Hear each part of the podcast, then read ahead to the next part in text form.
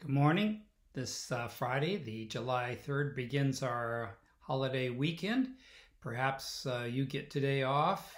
Certainly, most of us don't. Um, but the 4th is on Saturday, so that'll be nice. And if you have time, please come and join us as we worship together tomorrow at 11 a.m.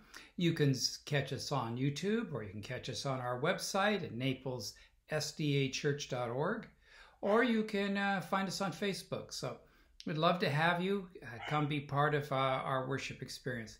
Um, one of the texts that has been put to music, and people uh, sing this song, and it is so true. The, in the Bible, in Micah 6 8, it says, uh, He has shown you, O mortal or O man, what is good, and what does the Lord require of you? To act justly, and to love mercy, and to walk humbly before your God. Did you get that? To do justly, to love mercy, and to walk humbly before your God, which I think is a is a good thing to think of about um, in our world today. We we think about uh, doing justly, doing exactly what is right. Um, considering what would happen if we were able to get everything at hundred percent. We were to do it. I was building a house one time, and I was having the framers come in, and they were going to frame up the house for me. And so as they were working, and we were friends, and and I was talking to the uh, lead uh, contractor, and as we were working, he said, "Well, that's well, I guess that's good enough for who it's for. It's good enough for who it's for." And of course, we all laughed no, we wanted to have it to be exact. We wanted to have it to be correct and to be right.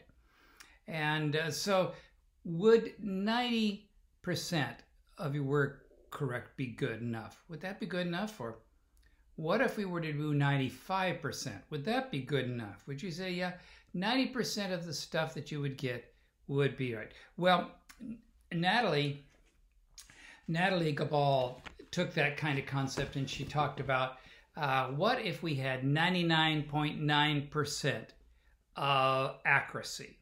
And what if we had that? She then traced it, there would be 2 million documents that would be lost by the IRS, which sometimes I think might happen. Uh, 2 million documents would be lost. 12 babies would be given to the wrong parents. Or 2,000, I mean, 20,000 incorrect drug prescriptions would be written and 114,500 mismatched pairs of shoes would be shipped.